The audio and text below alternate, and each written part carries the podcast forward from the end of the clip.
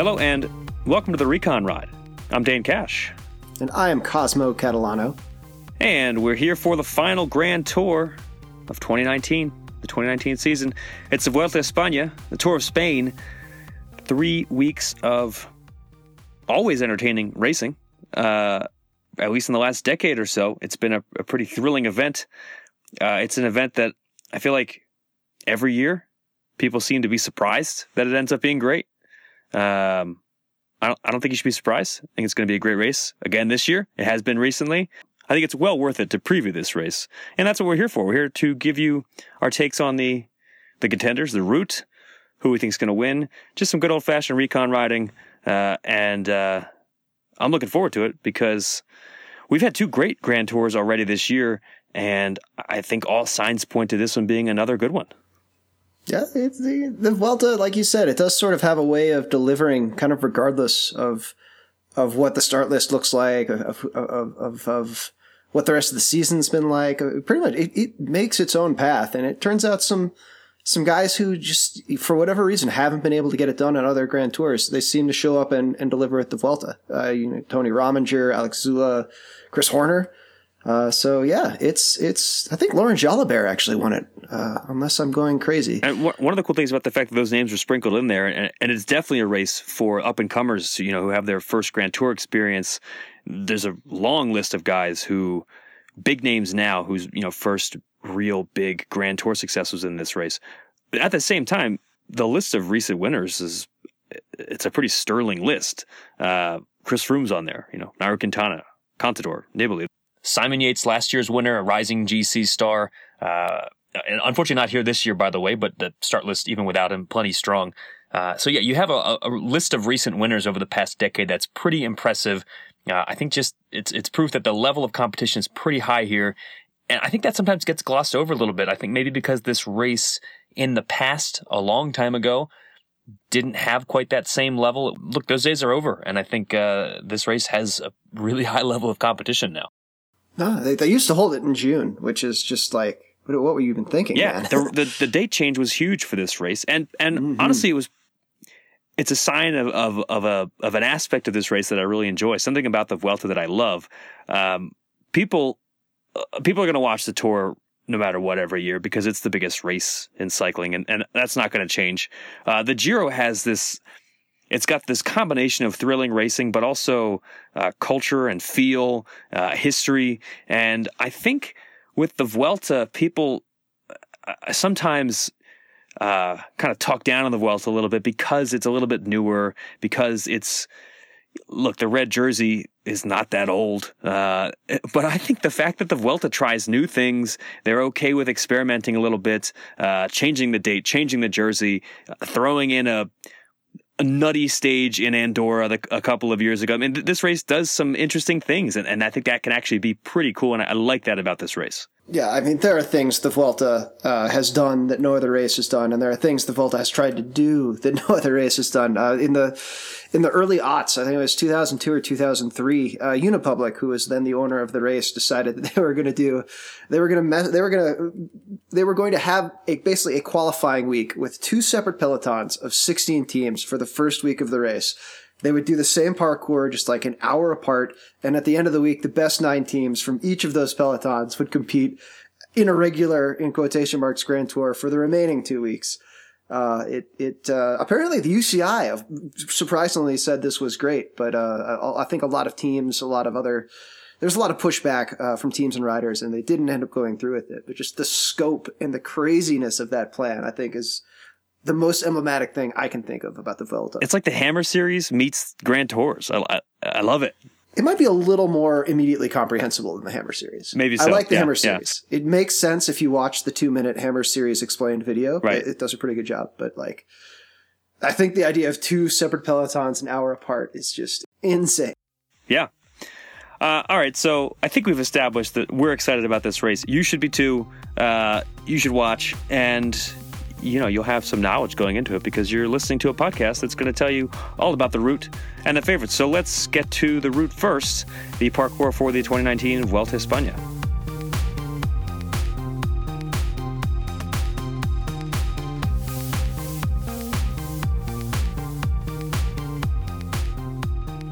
So the Vuelta this year has no shortage of uphill finishes. That's pretty standard for the Vuelta. Uh, it's a it's a race that loves to throw in uh, steep, challenging climbs, and generally speaking, it avoids the really long, grindy climbs that you'll see a lot of in the Tour, and, and also some of them uh, in the Giro as well. So it tends to be an exciting parcours. I think no different this year. The race starts on the Mediterranean coast, uh, southeastern-ish uh, Alicante area uh, in Torrevieja with a team time trial not in love with that, but I'll put it aside because I do love the rest of the Vuelta, so I'll let it I'll let it go. Um, one great thing about the Vuelta this year, one of many, there's a really hard stage in the first week. Stage five, it finishes uh, with an 11k climb with a like a average gradient with an average gradient a little under eight percent. So if you look back, if, if you think back to the Giro when we were kind of bored out of our minds in the first week.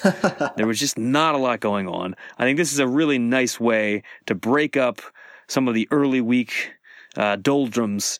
This is a tough climb to close out a stage uh, as early as stage five. Uh, stage six, another tough one. Uh, stage seven, there's another uh, steep late climb. There's just late climbs really early on in this race, and that's, uh, that's something again that the Vuelta does that not you're not going to see that often in the other two uh, Grand Tours. Stage nine, though, that's a real big one. That's I think one of we're going to see the GC guys really kind of come out and and start throwing haymakers. Hopefully, uh, because there are some opportunities with some tough climbs.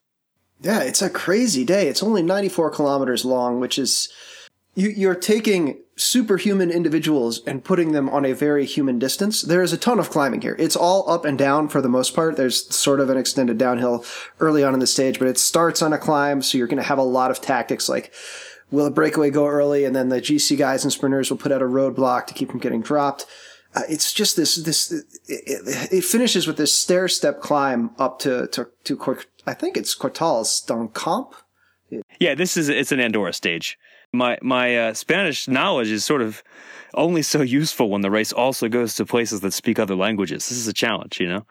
Yes, starting in Andorra, which is not part of Spain, but yeah, there's this, this, this Spanish. The, the, cultural distinctions between microstates and the European nations surrounding them are not as maybe not as strong as I you, you might expect, considering they drew their own boundaries, but anyway, yeah, it's it is a really unique day with a lot of climbing and and kind of there's just there's not a lot of places to hide on this stage. I think some of those earlier uphill finishes you were talking about really, you know, there, there people are going to be kind of cagey about it. There's probably going to be a break up the road. This is 94k, like, and there is a gravel section on the Cortals Camp climb. I think it's about 4k long. Uh, Get in the a, road. It's a flat stretch leading into the final uh, hard section. Uh, but yeah, welcome to the future. Uh, gravel racing. So that's kind of exciting. Hopefully, we'll see some interesting. I mean, I think generally speaking, when they throw in a little bit of gravel on the climbs and the Grand Tours, it it adds the right amount of interest. Like nothing insane happens or has happened at least the last couple of years they've done this. Uh, but it does it does make things a little bit harder. It makes things a little bit more interesting. No, I, I prefer it to the kind of like comically steep climbs you'll see every so often in the Vuelta. I, those are a great spectacle, and they definitely change the tactics around. But I always I like the the kind of the, the gravel surfaces bring that kind of irregularity. You see it a lot in Strada Bianca, where some sections of the road are super rideable, and then you take what seems like a sensible line around a quarter, and suddenly you're in four inches of, of loose silt. And uh, I, I just like that that extra sense of awareness a rider has to have being on gravel. All right, so after stage nine, there's a there's a rest day, and then back to GC action because there is the lone individual time trial. Um, it, it's a 36.2k TT. There's a couple of hills along the way, but mostly flat. It's it's a good one to keep the climbers honest. Uh, I, think I think you got to have this kind of stage uh, in, in in any Grand Tour, and that said, it's definitely a climber friendly race this year because there is just this one individual time trial. Uh, and then, yeah, after that, we kind of get back to it. Um, stage 13 is the next big kind of GC type day. I, I think there's seven categorized climbs. Uh, stage 15 is a very hard day. There are f- four category one climbs on stage 15. Uh, 16 is a hard one as well. Uphill finish. Uh, stage 20 is a, it's yeah, going to be a good one as well. It's good that they really eased off, uh, kind of coming into the end of the race and, and really you know, they only gave him six categorized climbs on the penultimate day. Fortunately, none of them are especial uh, category climbs, but there are still two cat ones, two cat twos, and two cat threes. In an uphill finish at the end on that third or that yeah that second cat three climb, which was the sixth climb of the day. Uh, it's I like the little climb at the end of a long day like this better than the kind of big grindy climbs you'll see at the Tour de France. It just it's not as predictable. You know, you can have guys who feel great on one climb and then they make that descent and they have to shift back into the climbing gear and they don't have it. It's way less. Uh, you end up with a much smaller group. It's not like you know three Ineos riders setting up a group of twenty. It's a group of thirteen guys that have survived. You know, maybe with a teammate if they're lucky to this last. It's almost like a classic style finish. So for me, this is a really cool way if exceptionally brutal to kind of finish off the GC action. Totally.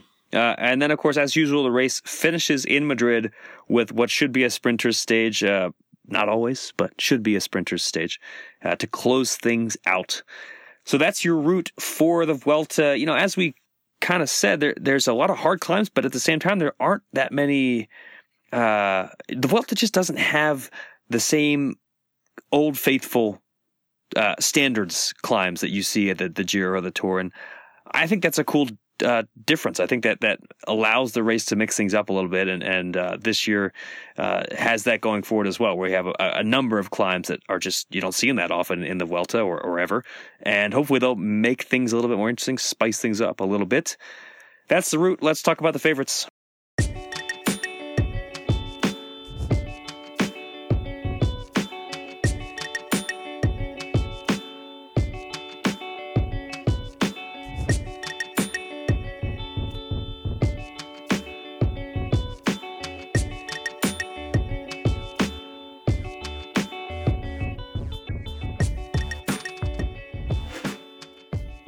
All right, so Cosmo, as we were discussing coming into the show when we were doing a little bit of planning, one of the things that makes this Vuelta so interesting going in is the way the favorites are stacked up and the, specifically that the teams they ride on because there are three teams in this race i think you can make the argument that have uh, potential winners in in multiples. Uh, you yeah. have yep. uh, starting with Jumbo Visma, Primoz Roglic, and Steven Kruijswijk here, and this is a team that at the Tour de France, uh, they were the team that actually seemed like they might have the firepower to kind of stand up to Ineos in the in the domestique department.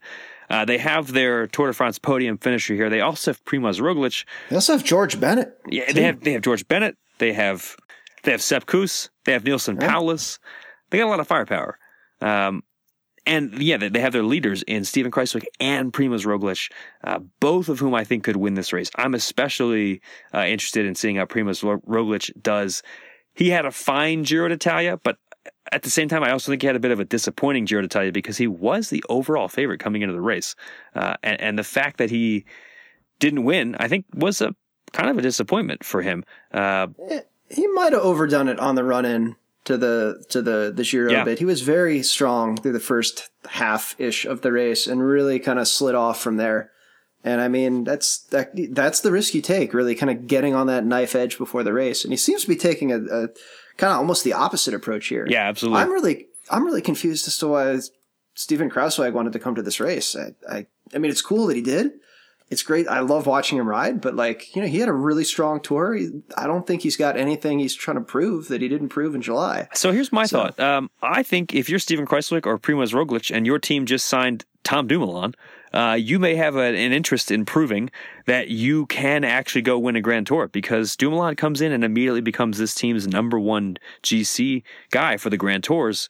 Uh, I think Roglic and Kruijswijk both uh, yeah, they they have reasons to want to do well in this race. There's only so many opportunities at this at this team now, uh, and yeah, hopefully that'll that'll see some sparks fly.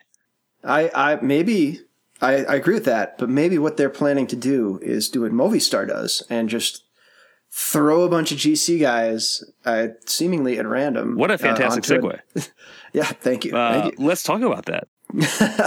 so Movistar coming into this race was all set to go with the Movistar three-headed monster approach that we tend to see them take uh, at Giros and Tours for the last several years. Uh, unfortunately, Richard Carapaz, the reigning Giro champ, who was set to be one of those three Movistar heads, uh, he's out of the race. He crashed this weekend.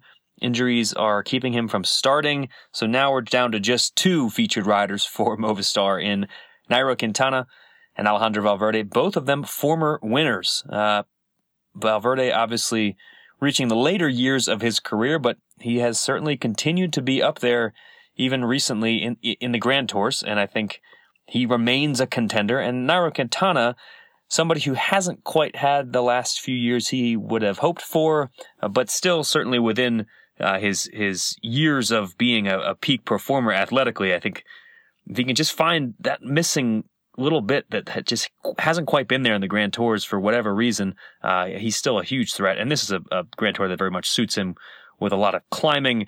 Uh, those two riders, yeah, we've seen them race together for the last couple of years. I mean, we, we had Mikel Landa in here for the last two years at Movistar, but for the longest time it was Nairo Quintana and, and Alejandro Valverde together.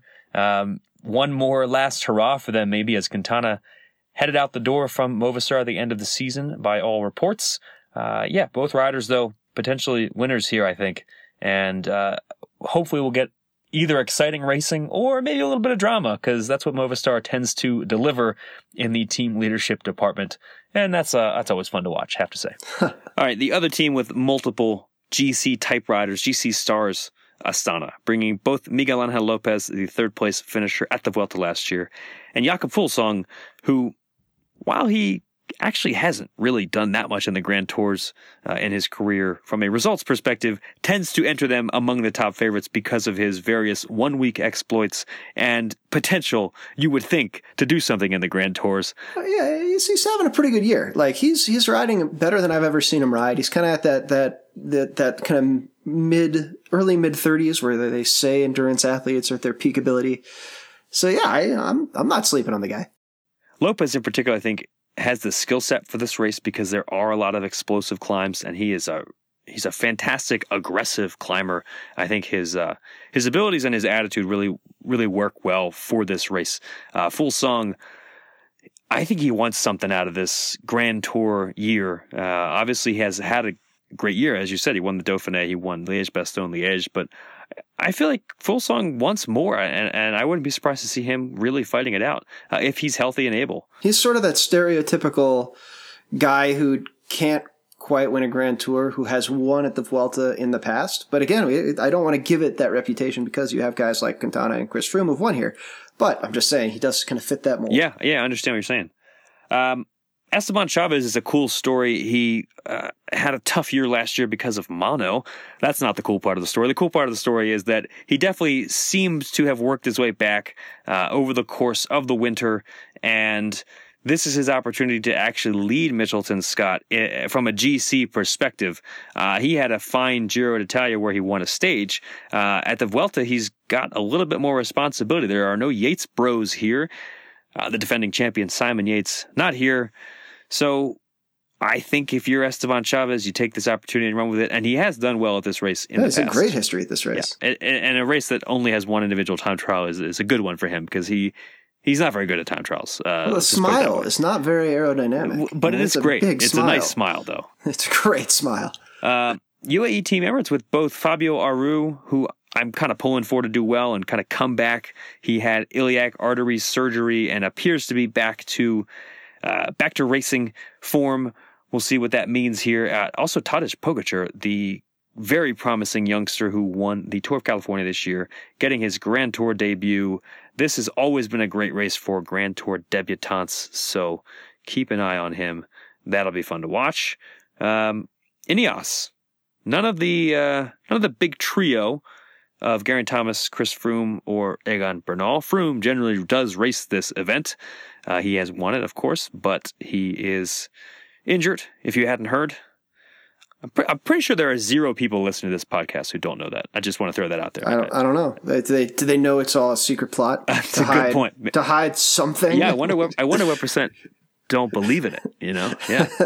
Uh, uh, Ineos does have Wout Poels here. He's he's pretty good. I mean, he's he's uh he's one of those guys who on Ineos he's just he's just a super domestique, and uh, on other teams he'd probably be a little bit more than that. Nice to see him getting his opportunity here. He's just the guy that won Liège. That's right. He's a Liège winner. he's won some stages here and there at a couple of races. Uh, yeah, he's a guy that when you do give him an opportunity, he has shown in the past that he can take it.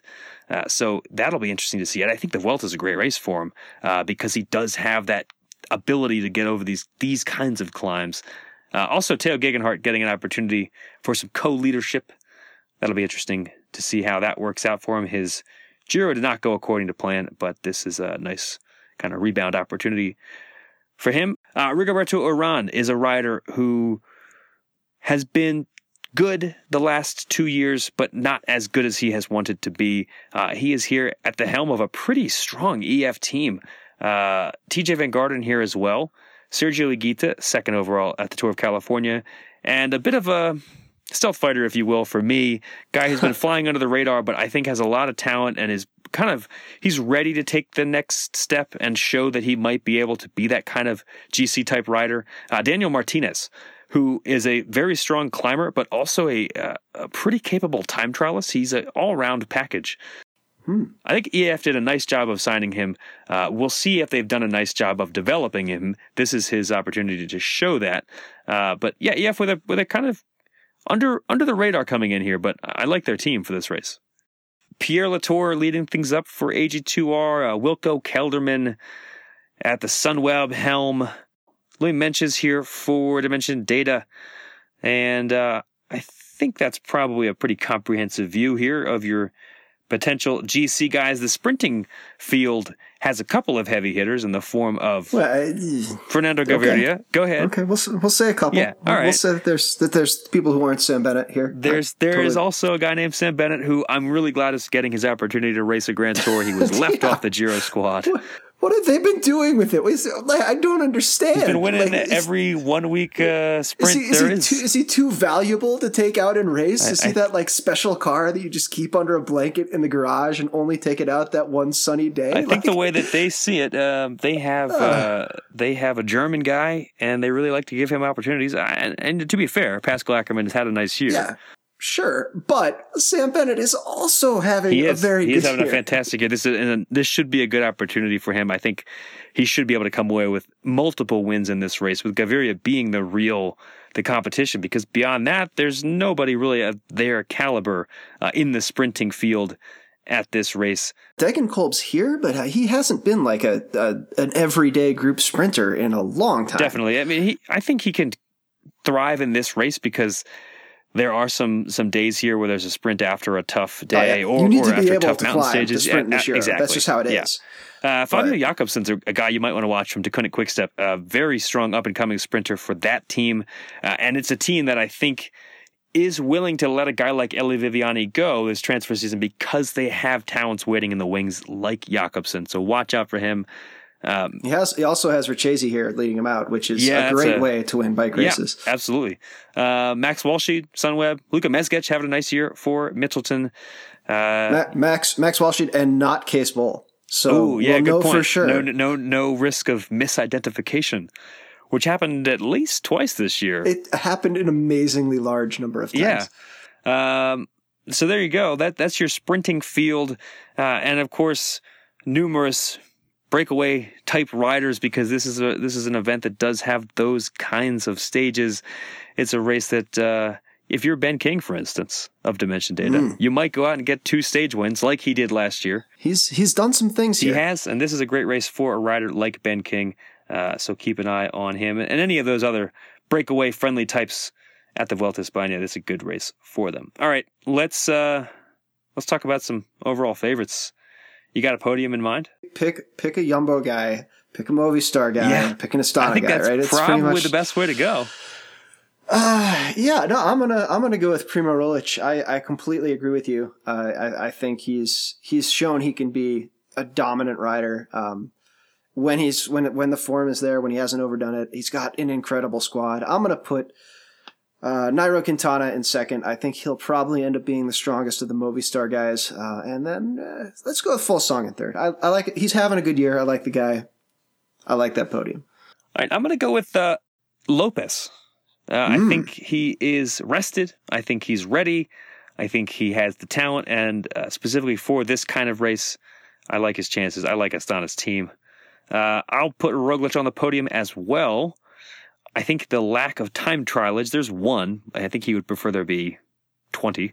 Uh, Rounding out the podium, I'll put Quintana up there. I think the climber friendly nature of this Grand Tour, the altitude, the fact that he's probably motivated to get something out of this year, uh, I like his chances to end up somewhere near the top of the overall standings for this race. I'm still thinking about the 20 time trial Grand Tour you've just proposed. You're really boring. yeah, uh, maybe he would uh, dominate that. I don't know.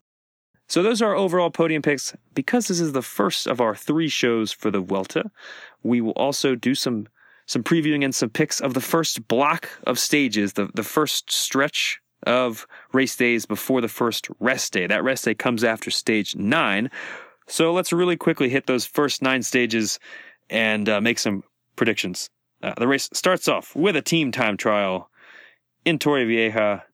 Uh, it's it's kind of cool. I think a lot of times team time trials, uh, you have a very very clear top dog or top two dogs, but I think this is a pretty open.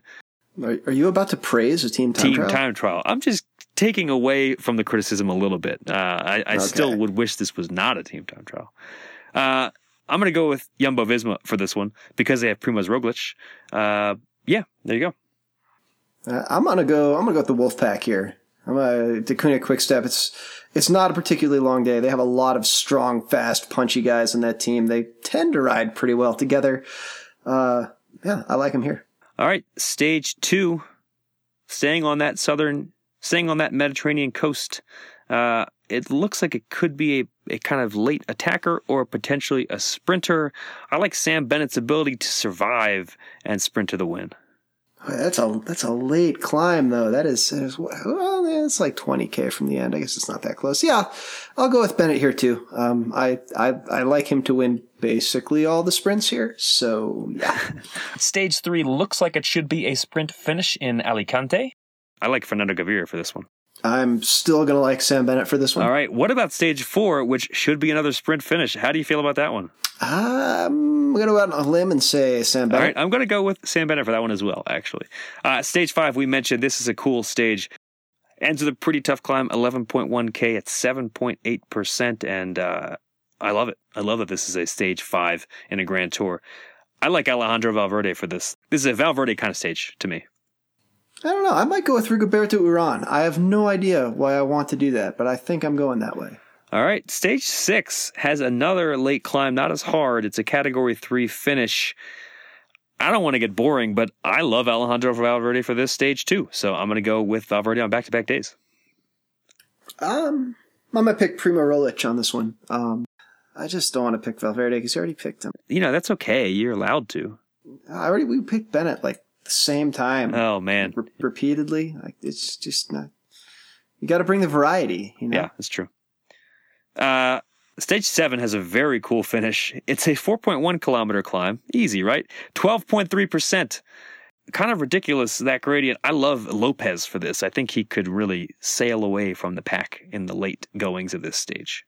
I might go with Valverde here since you didn't go. Oh, good. Okay. Sounds good. I like that. Stage eight, uh, probably a sprinter's stage. There's a category two in the last 30K, but I think this probably stays together. I'm going with Bennett. I am also going with Sam Bennett. All right, stage nine. It's a tough one. It's an Andorra stage, and it finishes with the Cortals d'Encamp climb. There's a gravel section. It's steep. It's long. Uh, I think this is a Primoz Roglic kind of day. That's a good pick. Um, also pretty high up there, 2,000 meters. I, I, maybe I'll go with uh, Quintana on this one. All right, those are our picks for the first nine stages. Then there will be a rest day, so we'll have an opportunity to come back provide some more insight, analysis, assuming that it is what we do. Uh, I hope people see it that way. Uh, hopefully you enjoyed, and hopefully you'll have a chance to watch the Vuelta a España. It will be worth your time. It always has been since I've watched it, at least. So yeah, check it out. The race starts on Saturday, and then it's three weeks of fun in Spain. This has been the Recon Ride. I'm Dane Cash. And I'm Cosmo Catalano. and that's our show.